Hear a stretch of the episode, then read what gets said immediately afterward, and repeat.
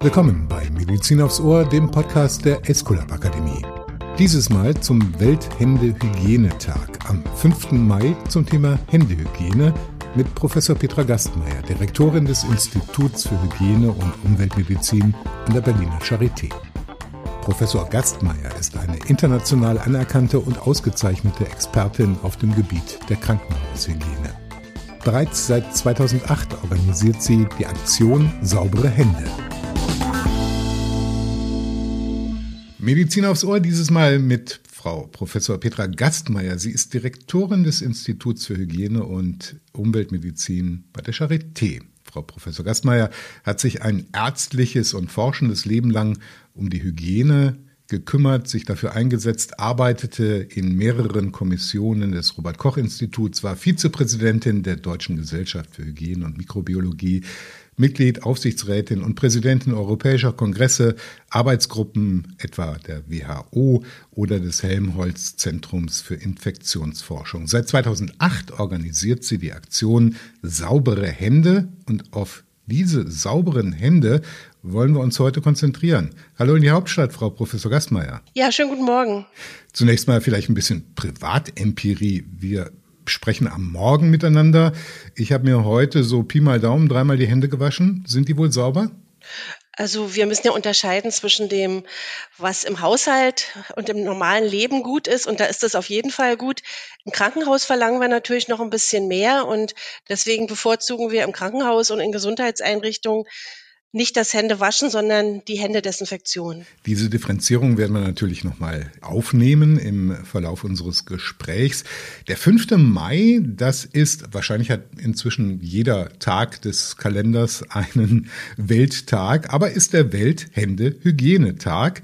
Ist das noch ein aktuelles Thema, frage ich mich eigentlich jetzt, wo wir ja nach mehr als zwei Jahren Covid-19-Pandemie wirklich alle wissen, wie wichtig Hygienemaßnahmen, insbesondere Händehygiene sind? Ja, auf jeden Fall ist es noch ein wichtiges Thema. Das ist richtig, dass die Hygiene einen hohen Stellenwert erlangt hat im Laufe der Pandemie. Aber viele Menschen, auch viele Mitarbeiter im Gesundheitswesen, wissen immer noch nicht, was ist wirklich die richtige Indikation für die Händehygiene. Also wann muss ich eine Händedesinfektion durchführen und wann ist sie vielleicht gar nicht notwendig? Was Common Wisdom, also Allgemeinwissen sein sollte, gilt natürlich im sensiblen Mikrokosmos Krankenhaus erst recht vollkommen klar. Wie kommen eigentlich Mikroorganismen überhaupt ins Krankenhaus und wie werden sie dort übertragen? Ja, es ist so, dass wir alle sehr viele Bakterien und andere Mikroorganismen mit uns herumschleppen. Also wir haben ungefähr zwei Kilo Bakterien im Darm, jeder von uns. Und auch auf der Haut äh, sind viele Mikroorganismen, das sogenannte Hautmikrobiom. Und wenn ein Patient ins Krankenhaus kommt, dann bringt er natürlich diese Erreger mit. Und diese Erreger können dann natürlich auch verteilt werden und können auch von einem Patienten zum anderen gelangen. Meistens passiert das indem das medizinische Personal erst zum einen Patienten geht, dann zum anderen Patienten geht. Und wenn eben zwischendurch keine Händedesinfektion stattfindet, dann kann es passieren, dass die Erreger von Patient A zu Patient B übertragen werden. Wir haben eingangs schon gesagt, Desinfektion ist was anderes als Hände waschen, vollkommen klar. Und wir alle haben uns natürlich nochmal Alltagswissen sozusagen daran gewöhnt beim Supermarkt, dass diese Händedesinfektion dort diese Spender aufgestellt sind und der Alkohol auf den Händen wirkt Wunder. Wie ist die Indikation im Krankenhaus jetzt? Also die Weltgesundheitsorganisation hat vor circa 20 Jahren festgelegt, was die Indikationen sind. Und das bedeutet, dass zum Beispiel immer dann, wenn man zum Patienten geht und wenn man vom Patienten weggeht, eine Händedesinfektion durchführt. Man soll aber darüber hinaus eine Händedesinfektion durchführen, wenn man Manipulationen am Patienten vornimmt, vor allen Dingen vor aseptischen Tätigkeiten. Ähm, das ist zum Beispiel vor dem Verabreichen von Spritzen, Manipulationen an Infusionssystemen, Manipulationen an Wunden. Das sind alles solche aseptischen Tätigkeiten, wo man unbedingt vorher nochmal eine Händedesinfektion durchführen muss und natürlich auch eine Händedesinfektion durchführen soll, wenn man Kontakt hatte mit Sekreten oder Exkreten des Patienten. Und darüber hinaus, auch wenn man keinen direkten direkten Kontakt zum Patienten hatte, soll man eine Händedesinfektion durchführen, wenn man mit der Umgebung des Patienten Kontakt hatte. Also zum Beispiel das Bettgitter angefasst hat oder ähm, das Bettzeug oder den Nachttisch, weil da natürlich auch die Erreger des Patienten sein können. Wie weit sind eigentlich Schein und Sein auseinander? Also ich möchte natürlich jetzt nicht, dass Sie über das eigene Haus sprechen, aber Ihr Erfahrungshorizont, man hat so landläufig den Eindruck, dass in weiten Teilen oder manchen Teilen zum Beispiel die Handschuhe, die Desinfektion als sozusagen Routine abgelöst haben. Wie ist da Ihre Erfahrung? Wie ernst wird die Händehygiene genommen im Krankenhaus vom Personal? Also die Handschuhe sind immer dann gut und richtig, wenn der Mitarbeiter sich schützen will vor Exkreten, Sekreten oder Blut vom Patienten. Aber wenn so eine Exposition nicht zu erwarten ist, dann ist eigentlich die Händedesinfektion zu bevorzugen, auch aus Seiten oder von Seiten des Mitarbeiters, weil natürlich das Tragen von Handschuhen für die eigene Haut des Körpers auch nicht gut ist. Sie können sich vorstellen, darunter ist es feucht und das kann auch zu Hautschäden bei den Mitarbeitern führen. Also eigentlich bevorzugen wir die Händedesinfektion und die Handschuhe sollen nur dann getragen werden, wenn, wie ich eben gesagt habe, zu erwarten ist, dass Kontakt mit Sekreten oder Blut äh, auftritt. Und was Sie sagen, Schein und Sein, ähm, also das ist ein ganz wichtiger Aspekt der Aktion saubere Hände, dass man wirklich misst sozusagen, wie ist die Situation in einer Gesundheitseinrichtung. Und deswegen haben wir gleich am Anfang der Kampagne angefangen, die Hygienefachkräfte, das sind also Mitarbeiter in den Krankenhäusern, die sich ganz speziell um die Hygiene kümmern, zu bitten, wirklich mal zu beobachten, wie gut die Händehygiene ist. Also wir haben diese Indikationen, von denen wir eben gesprochen haben. Und dann kann man natürlich beobachten, ob der Mitarbeiter immer dann, wenn eine solche Indikation gegeben ist, er entsprechend auch eine Händedesinfektion durchführt. Und als wir begonnen haben, da lagen wir bei ungefähr 60, 65 Prozent. Das heißt also, bei 100 Indikationen wurde eben bei 60 oder 65 Prozent der Indikationen auch eine Händedesinfektion durchgeführt. Inzwischen liegen wir in den Krankenhäusern im Durchschnitt bei 75 Prozent. Das heißt, es hat sich durchaus etwas verbessert, aber es braucht Zeit. Es geht eben sehr langsam. Diese Verbesserung geht sehr langsam voran. Und diese 75 Prozent sind auch ein Mittelwert. Es gibt Mitarbeiter, die schaffen 100 Prozent durchgehend jeden Tag. Und es gibt aber auch Mitarbeiter, die liegen unter 50 Prozent. Und da ist auf jeden Fall noch Luft. Und deswegen ist es eben so wichtig, dass wir ständig am Ball bleiben und diese Kampagne eben über so viele Jahre jetzt schon weiterführen. Und der Höhepunkt ist, wie Sie sagen, immer der 5. Mai, weil das eben nochmal ein gutes Datum ist, um auf dieses Thema aufmerksam zu machen. Mhm, völlig klar. Sagen Sie, diese 25 Prozent, ist das mehr ein Mindset-Problem? Also mit anderen Worten, ich stelle mir vor, älteres Personal, das sagt, Mensch, das haben wir doch schon immer so gemacht und was soll denn da schon passieren?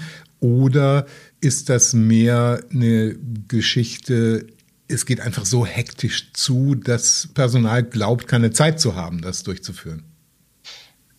Ja, also beides ist der Fall. Man muss ganz klar sagen, dass die Leute, die vor 30 Jahren zum Beispiel ihre Ausbildung gemacht haben, dass die diese Indikationen nicht so klar gelernt haben und noch nicht so klar verinnerlicht haben. Und nach dem Motto, was Hänschen nicht lernt, lernt Hans nimmer mehr, ist es dann natürlich auch immer schwieriger im Laufe des Lebens, sich noch entsprechend diese Indikationen zu eigen zu machen. Aber auf der anderen Seite weiß man auch und hat das auch immer wieder beforscht, wenn man in der Hektik des Alltages auf Station einen bestimmten Schwellenwert erreicht, dann kommt das Personal sozusagen nicht mehr hinterher. Dann wird die Compliance zur Händehygiene schlechter. Also dazu gibt's gute Daten, dass man, also wenn, wenn sehr viel zu tun ist, die eine oder andere Händedesinfektion ausgelassen wird. Vielleicht auch, weil man das Gefühl hat, man schafft es eben nicht, alle die Arbeiten zu erledigen, die eigentlich jetzt eben anliegen. Die Einsicht ist die eine Sache, eben die Compliance, die Sie eben schon genannt haben, die andere, also ein, ein klares, deutliches Regelwerk, hilft natürlich eben an diese 25 Prozent Rest, sage ich mal, auch noch ranzukommen.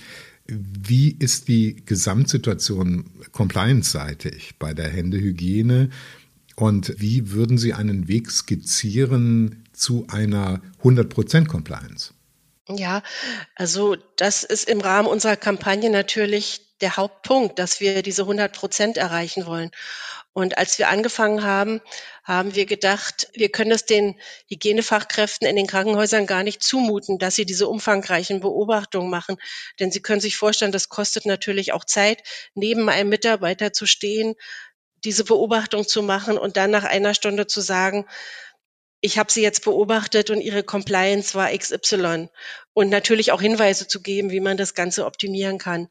Deswegen haben wir am Anfang erstmal den alkoholischen Händedesinfektionsmittelverbrauch auf einer Station oder in einem Krankenhaus in Litern sozusagen gemessen und das auf Patiententage bezogen. Und wir haben da ein Messinstrument ähm, entwickelt, das heißt Handkiss, wo wir also die Daten von 1000 Krankenhäusern zum Beispiel eingeben und dann eben sehr gut sehen können, wie steht das eine Krankenhaus im Vergleich zu anderen Krankenhäusern oder wie stehen die pädiatrischen Stationen, meinetwegen zu den chirurgischen Stationen. Und das war auch schon ein guter Schritt um eine Verbesserung zu erreichen. Also, dass man sozusagen jedem Krankenhaus einmal im Jahr ein Feedback gegeben hat, wo steht ihr im Vergleich zu anderen Krankenhäusern? Und das ist, glaube ich, immer ein ganz wichtiger Punkt, dass man ein Feedback bekommt zu seiner eigenen Position, damit man eben weiß, wo muss ich noch verbessern, wo muss ich noch was nachlegen oder wo stehe ich schon relativ gut da. Und diese Daten haben wir beginnend im Jahr 2007 angefangen zu erheben wir haben ungefähr im letzten Jahr den Punkt erreicht, wo wir eine Verdopplung des alkoholischen Händedesinfektionsmittelverbrauchs in deutschen Krankenhäusern gesehen haben. Also von der Verbrauchsseite her ist es wirklich zu einer starken Verbesserung der Situation im deutschen Gesundheitswesen gekommen in diesen letzten 10 bis 15 Jahren, die wir gebraucht haben, um das zu erreichen. Aber da geht natürlich nicht ein, ob die Indikation auch wirklich richtig gewählt war, was wir am Anfang besprochen haben. Und deswegen bevorzugen wir eigentlich inzwischen diese Beobachtung der Compliance, weil man dann auch sagen kann, diese Händehygiene war eine richtige, nämlich auch zur richtigen Indikation. Und das war eine, die war eigentlich überflüssig. Die hätte man sich sparen können, weil sie gar nicht mit einer Indikation zusammenhängt. Und das ist ja dann auch ein wichtiger Prozess, weil das natürlich im Arbeitsalltag auch spart, wenn man Händedesinfektion nicht machen muss, wenn sie auch gar nicht notwendig hm, sind. Hm, vollkommen klar. Die Compliance ist die eine Seite der Medaille. Mit vielen Daten operieren Sie da und können da, also Desinfektionsalkohol, ich finde dieses Beispiel ganz spannend, ne? wenn sich da die Verbräuche entsprechend dann erhöhen. Das ist dann der, wirklich ein ganz klarer Beleg dafür, dass es ernster genommen wird. Aber die andere Seite ist natürlich so eine Leuchtturmfunktion und es wundert natürlich nicht besonders, dass Sie als führende Hygienikerin in unserem Land mit dem eigenen Haus der Charité zusammen ausgezeichnet worden sind mit dem Global Hand Hygiene Expert Center. Wie kam es zu dieser Auszeichnung? Ja, die Kollegen der WHO, vor allen Dingen führend durch meinen Kollegen Didier Pité in Genf, haben das vor ungefähr 15 Jahren ins Leben gerufen, um, um praktisch einen Preis auszuloben, ähm, damit Krankenhäuser in Europa und inzwischen auch in der ganzen Welt äh, sich bewerben können, die eben der Meinung sind, sie stehen besonders gut da auf diesem Gebiet. Und ähm, das ist natürlich auch ein Ansporn für dieses Krankenhaus weiterzumachen und auch ein Ansporn für andere Krankenhäuser, sich daran zu orientieren und auch zu schauen, was haben die eigentlich gemacht, warum sind die so gut geworden und vielleicht, vielleicht können wir auch von denen irgendwas abschauen und entsprechend lernen. Und ähm, deswegen haben wir uns damals da beworben und haben eben auch diesen diesen Award bekommen. Aber auch in Deutschland ist es so, dass wir von Seiten der Aktion Saubere Hände Zertifikate ausgeben. Also es gibt Zertifikate in Bronze, in Silber und in Gold und es gibt bestimmte Voraussetzungen, die man erfüllen muss, um eben ein Zertifikat in Bronze, Silber oder Gold zu bekommen.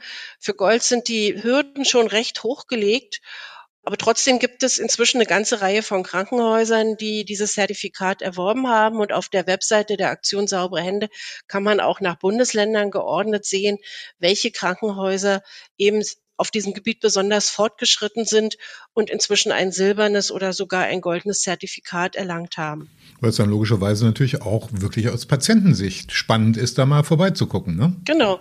Das schätzen viele Patienten auch, äh, dass sie da schauen können.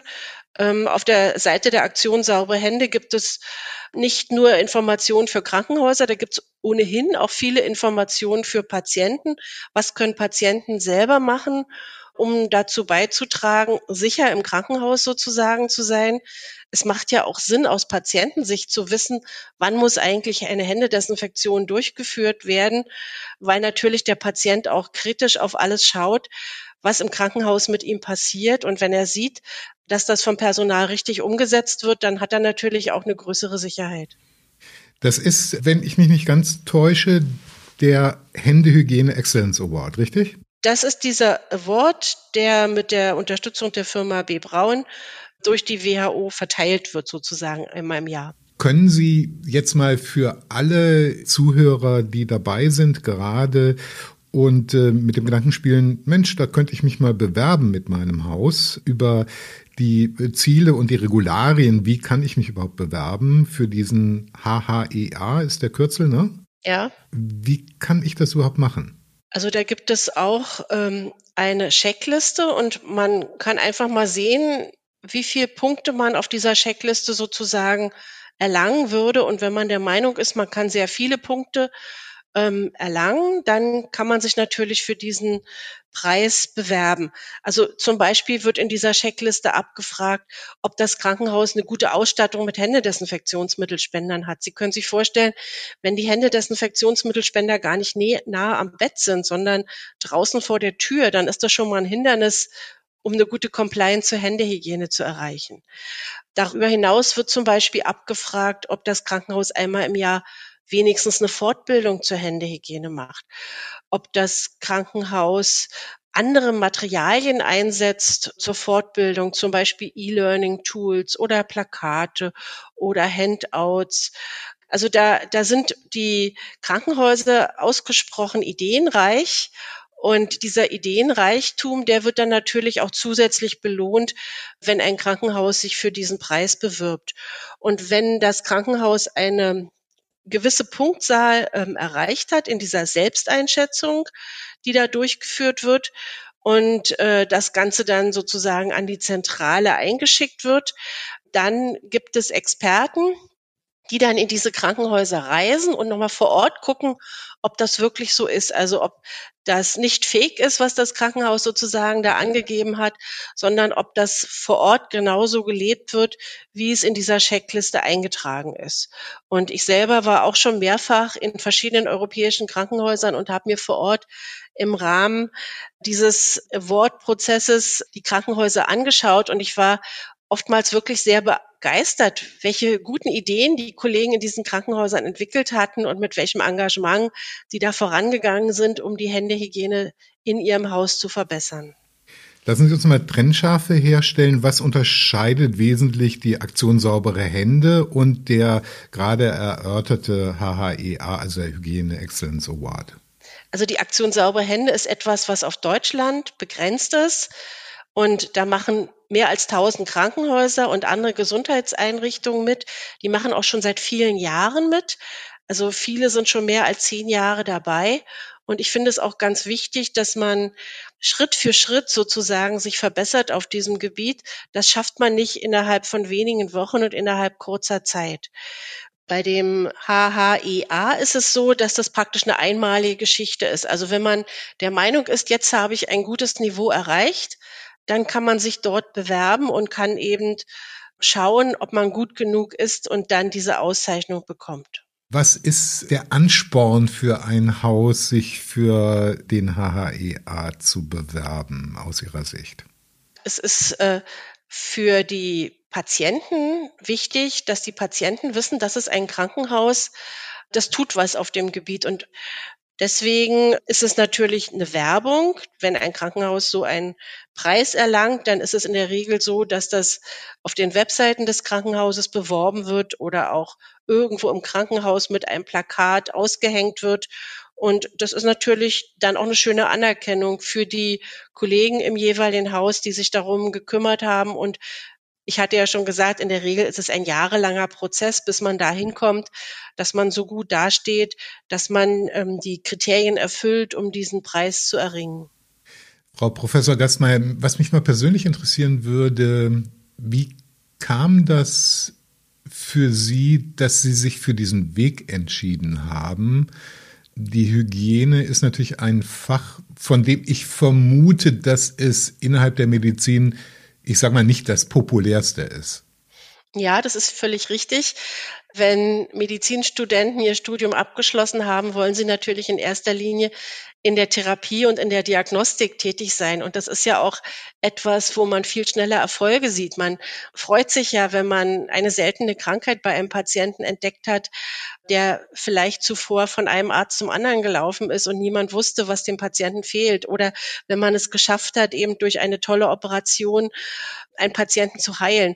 Prävention ist natürlich viel viel schwieriger, weil man sozusagen die vermiedenen Infektionen nicht quantifizieren kann oder kaum quantifizieren kann. Auf der anderen Seite ist es natürlich so, dass man ja mit seiner eigenen Arbeit nicht nur einigen wenigen Patienten helfen kann, sondern einer großen Masse von Patienten helfen kann. Und das ist dann irgendwo auch wieder sehr befriedigend. Und wir haben im Laufe der Jahre ja nicht nur mit der Aktion Saubere Hände, sondern auch mit vielen anderen Maßnahmen. Wir betreiben ja an unserem Institut auch das nationale Referenzzentrum für die Surveillance von Krankenhausinfektionen, wo wir eben Infektionen erfassen und dann auch regelmäßig Feedback geben. Wo stehen Sie mit Ihrer Infektionsrate im Vergleich zu anderen Krankenhäusern? Und dadurch haben wir ja zeigen können, dass äh, viele Krankenhäuser durch diese Auseinandersetzung mit ihren Infektionsraten 20, 30 Prozent weniger Wundinfektionen, 20, 30 Prozent weniger Blutstrominfektionen oder Lungenentzündungen erreicht haben auf den Intensivstationen. Und wenn Sie sich überlegen, wie viel Patienten pro Jahr zur Operation ins Krankenhaus kommen oder auf Intensivstation liegen müssen, dann sind das natürlich ganz viele vermiedene Infektionen und ähm, das macht einen natürlich auch glücklich, wenn man, wenn man sieht, das bringt wirklich was. Ja, und wirklich vermeidet. Wir hatten hier in Medizin aufs Ohr auch die Diskussion darüber, dass Sepsis die dritthäufigste Todesursache im Krankenhaus ist. Ne? Und daran merkt man schon, was Sie sagen, den vielen helfen können. Das kann auch begeistern. Ne? Auf jeden Fall kann das auch begeistern. Und äh, neben diesen endemischen Infektionen, also diese Infektionsrate, die man über die Jahre im Krankenhaus hat, was Wundinfektionen oder Sepsis zum Beispiel betrifft. Darüber hinaus gibt's ja auch noch diese Ausbrüche, die wir ab und zu haben, wo man ja manchmal wie Sherlock Holmes sozusagen daran arbeitet, was ist jetzt die Quelle für den, für den Ausbruch? Äh, wie ist das Ganze zustande gekommen und was kann ich machen, um diesen Ausbruch zu verhindern? Und das ist natürlich äh, einerseits eine aufregende Geschichte, aber auf der anderen Seite natürlich auch wunderbar, wenn man, wenn man das dann lösen kann und den Ausbruch beseitigen kann spannende Tätigkeit, viel spannender als der eine oder andere Medizinstudent, die eine oder andere Medizinstudentin, die möglicherweise jetzt auch zuhört, denken mag. Also wir tun auch ein bisschen was nebenbei für den Hygienenachwuchs jetzt mit diesem Podcast. Ja, und das ist auch bitter hm. nötig. Glaube ich, weil, ja. ähm, leider wir viel zu wenig Krankenhaushygieniker immer noch in Deutschland haben. Und es, glaube ich, ganz wichtig ist, viele junge Kollegen zu begeistern für unser Fach, was wirklich sehr spannend ist und was auch sehr breit ist, weil es geht ja eigentlich nicht nur um Infektionsprävention im Krankenhaus, sondern der Facharzt heißt ja Facharzt für Hygiene und Umweltmedizin. Also wir kümmern uns nicht nur um die Prävention, was die Infektion betrifft, sondern auch was die Umweltnoxen betrifft. Und auch da kann man viel Gutes tun. Also ich glaube, wir werden Sie ohnehin nochmal einladen müssen zu einer weiteren Podcast-Episode zum Thema Umweltmedizin. Natürlich haben wir aus gegebenem Anlass jetzt hinlaufend auf den 5. Mai über die Händehygiene sprechen wollen, weil eben dieser Welthändehygienetag ist. Für heute, wir laden unsere Gäste bei Medizin aufs Ohr zum Abschluss der Episode immer gerne ein, eine Episode, einen Witz aus dem beruflichen Umfeld zu erzählen. Was haben Sie für uns? Ja, also ich, ich kann Ihnen nicht direkt einen Witz erzählen, aber äh, es gibt manchmal so verrückte Sachen, das glaubt man gar nicht. Also ich habe zum Beispiel, bevor ich nach Berlin gekommen bin, an der MH in Hannover gearbeitet und äh, eines Tages kam meine Oberärztin ins Zimmer und hat gesagt, Petra, wir haben ein eine nosokomiale Tollwuterkrankung. Ich habe gesagt, ganz ruhig, eine nosokomiale Tollwut kann es ja gar nicht geben, weil das würde ja bedeuten, dass ein Patient gebissen worden ist im Krankenhaus. Ich habe mich dann revidieren müssen. Wir hatten wirklich eine nosokomiale Tollwut. Das war also ein sehr dramatischer Fall. Es war von einer Tollwutpatientin. Diese Erkrankung war nicht erkannt worden, war die Lunge entnommen worden nach dem Tod und transplantiert worden. Und die Transplantatempfängerin hat dann wirklich eine Tollwut bekommen. Ganz viele Mitarbeiter mussten also ganz schnell dreimal geimpft werden, um eben geschützt zu sein. Und leider ist es so, dass einem im Rahmen dieser Ausbrüche im Krankenhaus ganz häufig äh, Sachen passieren, die dramatisch sind, teilweise aber auch zum Schmunzeln veranlassen, weil es manchmal so verrückte Sachen sind, die man gar nicht glaubt. Ja, meine Güte, ein, ein Lehrstück darüber, dass Krankenhaus Mikrokosmos ist und nicht planbar ist. Ne? Genau. Es gibt irgendwie alles in einem großen Krankenhaus, wenn man nur lange genug tätig ist. Und das sind Sie auf jeden Fall. Kurzer Tipp noch für die Allgemeinheit, für die Bevölkerung. Wir sind immer noch in Covid. Wenn man so viele Jahrzehnte Hygiene, Erfahrung, Expertise aufgehäuft hat, was soll man machen im Alltag? Abstand halten, weiter Abstand halten, auch wenn nicht Maskenpflicht jetzt mehr überall notwendig ist, wenn Sie das Gefühl haben, dass Sie in engen Räumen sind und es sehr wimmelt, dann sollte man weiterhin eine Maske tragen, um einfach sicher zu sein. Das ist das einfachste Mittel, um sich zu schützen. Und natürlich die Impfungen, die man angeboten bekommt, wahrnehmen. Medizin aufs Ohr mit Frau Professor Petra Gastmeier. Vielen herzlichen Dank. Gerne. Schönen Tag noch. Das war Medizin aufs Ohr zum Welthändehygienetag mit Professor Petra Gastmeier, Direktorin des Instituts für Hygiene und Umweltmedizin an der Berliner Charité. Wir können nicht nur Podcast, wir können auch Weiterbildung. Wenn Sie unseren Experten nicht nur lauschen, sondern auch von ihnen lernen wollen, dann laden wir Sie herzlich ein, sich unser umfangreiches Weiterbildungsangebot unter www.escolab-akademie.de einmal genauer anzusehen. Sicherlich ist hier die passende Fortbildung für Sie dabei. Wir hören uns wieder bei Medizin aufs Ohr. Bis dahin, Ihre Escolab